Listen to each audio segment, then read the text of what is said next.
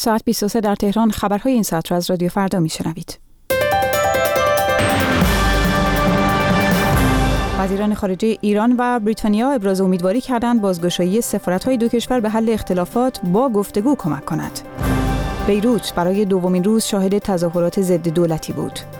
و دادستانی کرمان از رسیدگی به پرونده اختلاس در شهرداری سیرجان با 28 متهم خبر داد. سلام و شب بخیر به شما همراهان رادیو فردا. آزاده اسدی هستم همراه شما خواهم بود. محمد جواد ظریف و فیلیپ هموند وزیران خارجه ایران و بریتانیا پس از بازگشایی سفارت‌های دو کشور در روز یکشنبه ابراز امیدواری کردند که این اقدام زمینه گسترش روابط دو کشور همکاری در مسائل مشترک و حل اختلافات با گفتگو را فراهم کند. وزیران خارجه دو کشور در کنفرانس خبری در تهران با تاکید بر مواجه بودن با مسائل مشترکی چون مبارزه با تروریسم، افرادگرایی و قاچاق مواد مخدر گفتند دو طرف بر سر مسائل هم اختلاف نظر دارند که بازگشایی سفارتخانه ها می تواند بحث و گفتگو درباره آنها را تسهیل کند. آقای ظریف از جمله آمادگی ایران را برای گفتگو درباره موضوع حقوق بشر اعلام کرد. وزیر خارجه بریتانیا هم گفت مهم است که دو کشور بتوانند حتی در سختترین شرایط در گفتگو را باز نگه دارند و بر اهمیت برقراری ارتباط نزدیک بین دو جامعه برای اعتماد سازی تاکید کرد. معترضان به وضعیت بد خدمات عمومی و تداوم اختلافات فرقه‌ای و جناحی در لبنان برای دومین روز در بیروت به خیابانها رفتند. اعتراضها ابتدا به جمعآوری نکردن زباله از خیابانها آغاز شد. بزرگترین محل تخلیه زباله شهری از حدود یک ماه پیش بسته شده و به دلیل اختلافات در هیئت دولت همچنان جای دیگری در نظر گرفته نشده و در نتیجه زباله ها در خیابان ها تلمبار شدند در اعتراض به این وضعیت حرکتی به عنوان بوی تعفن می‌دهید سازماندهی شد اما اکنون به خواست انحلال پارلمان و برگزاری انتخابات و تشکیل دولت غیر جناهی و فرقه‌ای تبدیل شده است دادستان کرمان از رسیدگی به پرونده بزرگ اختلاس در شهرداری سیرجان خبر داده است.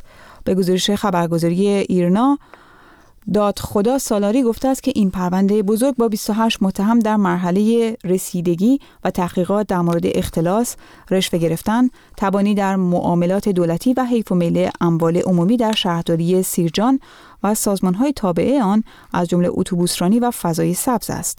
و افسوده عدهای از متهمان تفهیم اتهام شدن برای برخی قرار بازداشت صادر شده و تحقیقات در مورد شماری دیگر ادامه دارد.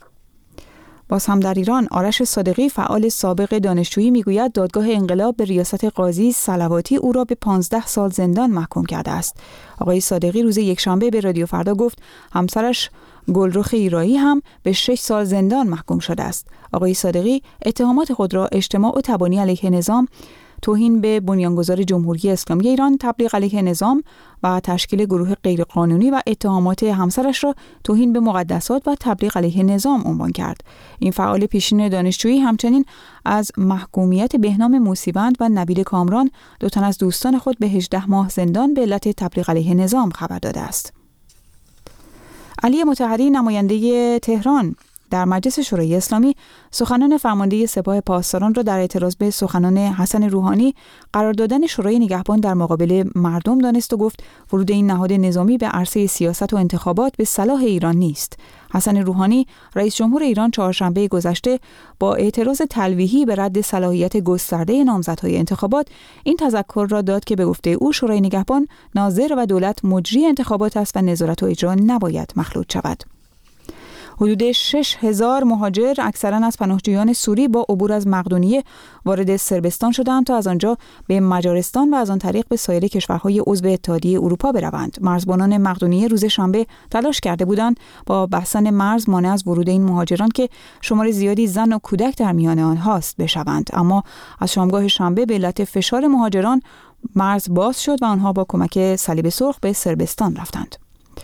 در ادامه همراه بشیم با مهدی احمدی و برنامه دات کام رو بشنویم درباره تکنولوژی و اینترنت و تازه های این اینترنت. دات کام دریچه رادیویی به دنیای مجازی. سلام من مهدی احمدی با برنامه دیگری از سری داتکام با شما هستم گشت و گذاری رادیویی در دنیای اینترنت و فناوری های جدید. اگر مصرف کننده موسیقی هستید دنیای مجازی حالا برای شما امکانات مختلفی فراهم کرده تا همیشه و همه جا به موسیقی مورد نظرتان دسترسی داشته باشید اما این امکانات مجازی برای تولید کنندگان موسیقی چه دارد؟ با من در این برنامه از دات کام همراه باشید تا با هم پرونده پخش موسیقی آنلاین را ورق بزنیم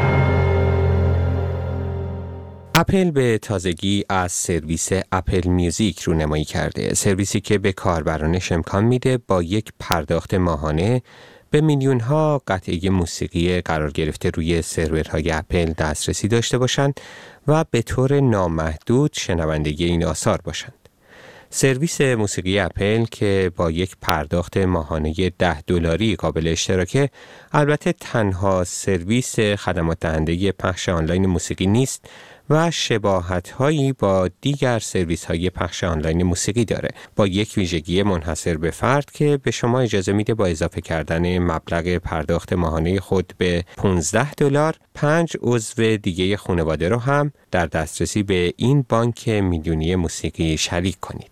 اما جز اپل چه سرویس های دیگه ای خدمات پخش آنلاین موسیقی رو به کاربران ارائه می کنند و این خدمات دهنده ها هر کدوم چه ویژگی هایی دارند؟ اجازه بدید اول با ویژگی های اپل میوزیک بیشتر آشنا بشیم. حق اشتراک اپل میوزیک برای یک کاربر 10 دلار در ماه اما اگر شما مشترک سرویس خانوادگی اپل بشید می‌تونید با پرداخت 15 دلار 6 کاربر رو برای استفاده همزمان از این سرویس ثبت نام کنید اپل در حال حاضر یک دوره سه ماهی رایگان رو برای آشنایی و استفاده اولیه از سرویس موسیقی خودش در نظر گرفته و پس از سه ماه در صورت رضایت از خدمات اپل میوزیک می‌تونید اشتراک خودتون رو با پرداخت ماهانه تمدید کنید. این سرویس در حال حاضر برای کاربرانی که از آیفون، آیپد یا آیپاد استفاده می کنند و نیز کاربران کامپیوترها و لپتاپ های مجهز به ویندوز و مکینتاش فعاله اما گفته میشه به زودی اپل اپلیکیشنی اندرویدی رو هم برای استفاده کاربران اندروید از اپل میوزیک ارائه می‌کنه. اپل سی میلیون قطعه موسیقی رو در بانک موسیقی خودش جا داده. قطعاتی که با کیفیت 256 کیلوبایت بر ثانیه قابل دسترس هستند. در سرویس موسیقی اپل همچنین امکان پخش آفلاین موسیقی امکان پخش موزیک ویدئویی مرتبط و همچنین گوش دادن به مجموعه ای از قطعات مرتبط با هنرمند یا موسیقی انتخابی در قالب رادیو در نظر گرفته شده. اما این سرویس ها کمابیش از طریق سرویس دهنده های دیگه هم به علاقه مندان موسیقی ارائه میشند. شنونده برنامه دات کام هستید. Spotify یکی از مشهورترین سرویس دهندگان پخش آنلاین موسیقی اپلیکیشن هایی برای اندروید و آیفون و نیز رایانه های شخصی داره و همچون اپل بانکی مشتمل بر سی میلیون قطعه موسیقی رو در اختیار کاربران خودش قرار میده. کیفیت قطعات ارائه شده از طریق Spotify اندکی بهتر از اپل یعنی 320 کیلوبایت بر ثانیه. همچون اپل Spotify هم امکان پخش آفلاین موزیک و گوش دادن به رادیویی از مجموعه آهنگ های مشابه و مرتبط با قطعه انتخابی رو به شما میده و همچنین مجموعی از پادکست های رادیویی و کلیپ های تلویزیونی رو هم با خودش داره. هزینه اشتراک ماهانه Spotify 10 دلاره و اگه شما بخواین کاربر دومی رو به اشتراک خودتون اضافه کنید باید 5 دلار اضافی هم بپردازید.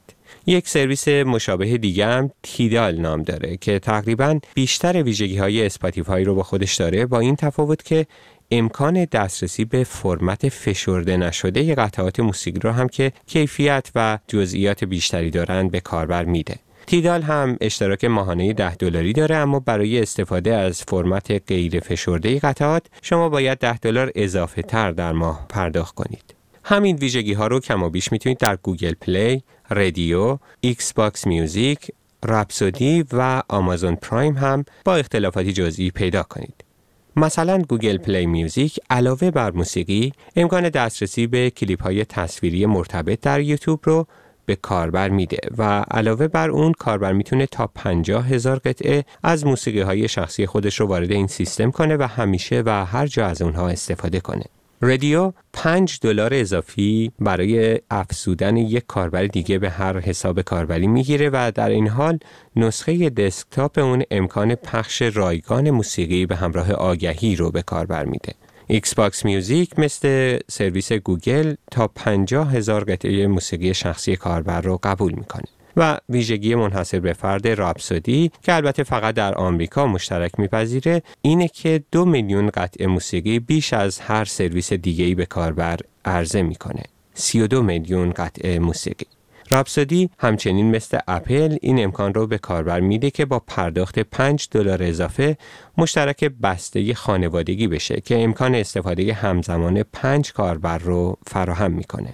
این وسط آمازون قیمت ارزونتری برای سرویس پرایم میوزیک طلب می‌کنه یعنی 100 دلار در سال ولی در عوض بانک موسیقی آمازون تنها و تنها یک میلیون قطعه موسیقی داره اما همه اینها که گفتیم خدماتیه که این سرویس ها در اختیار کاربران موسیقی قرار میدن. کاربران و علاقمندان موسیقی با استفاده از هر کدوم از این سرویس ها می‌تونن همیشه و هر جا به طور نامحدود به میلیون ها قطعه موسیقی دسترسی داشته باشند. اون هم با بودجه ای که شاید هر ماه فقط صرف خرید یکی دو آلبوم موسیقی میشه. اما با ارائه چنین سرویس هایی چه بر سر تولید کنندگان موسیقی میاد و اونها چطور می‌تونن از شنیده شدن قطعاتشون کسب درآمد کنند. به دات کام گوش می‌کنید. مجله آنلاین Fact که به پوشش خبرهای حوزه موسیقی می‌پردازه به تازگی در گزارشی به این نکته اشاره کرده که گرچه درآمد تولید کنندگان موسیقی از پخش آنلاین موسیقی به نسبت پنج سال پیش بهتر شده اما همچنان هم یک موزیسین باید مسیری طولانی رو طی کنه تا از راه حق پخش آنلاین به حداقل درآمد ماهانه به رسمیت شناخته شده در آمریکا برسه.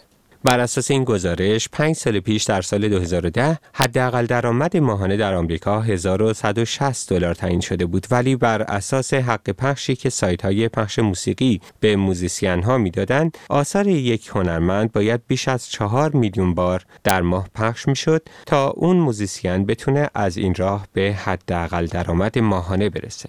حالا در سال 2015 حداقل درآمد ماهانه 100 دلار افزایش داشته و به 1260 دلار رسیده. اما همچنان دستیابی به این مبلغ برای موزیسین ها آسون نیست و به طور مثال در Spotify آثار یک هنرمند باید بیش از یک میلیون و 117 هزار بار پخش بشه تا اون هنرمند میزان حداقل درآمد ماهانه رو کسب کنه.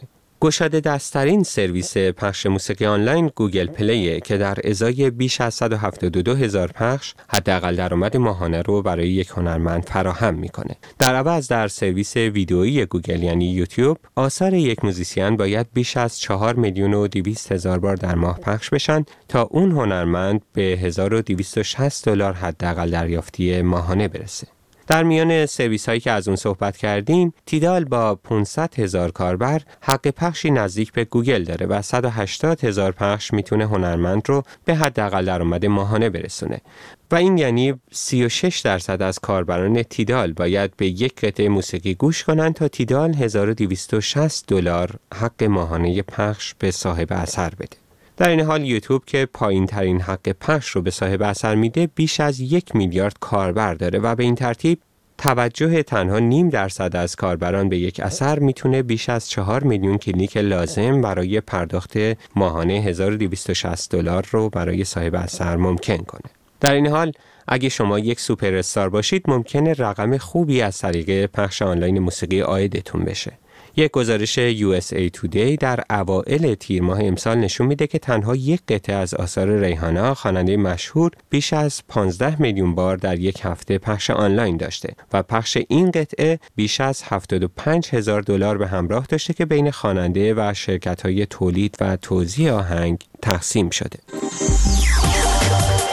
در پایان برنامه دیگری از سری دات کام هستیم. با ما می توانید به نشانی الکترونیکی dotcom at رادیو فردا dot com در تماس باشید.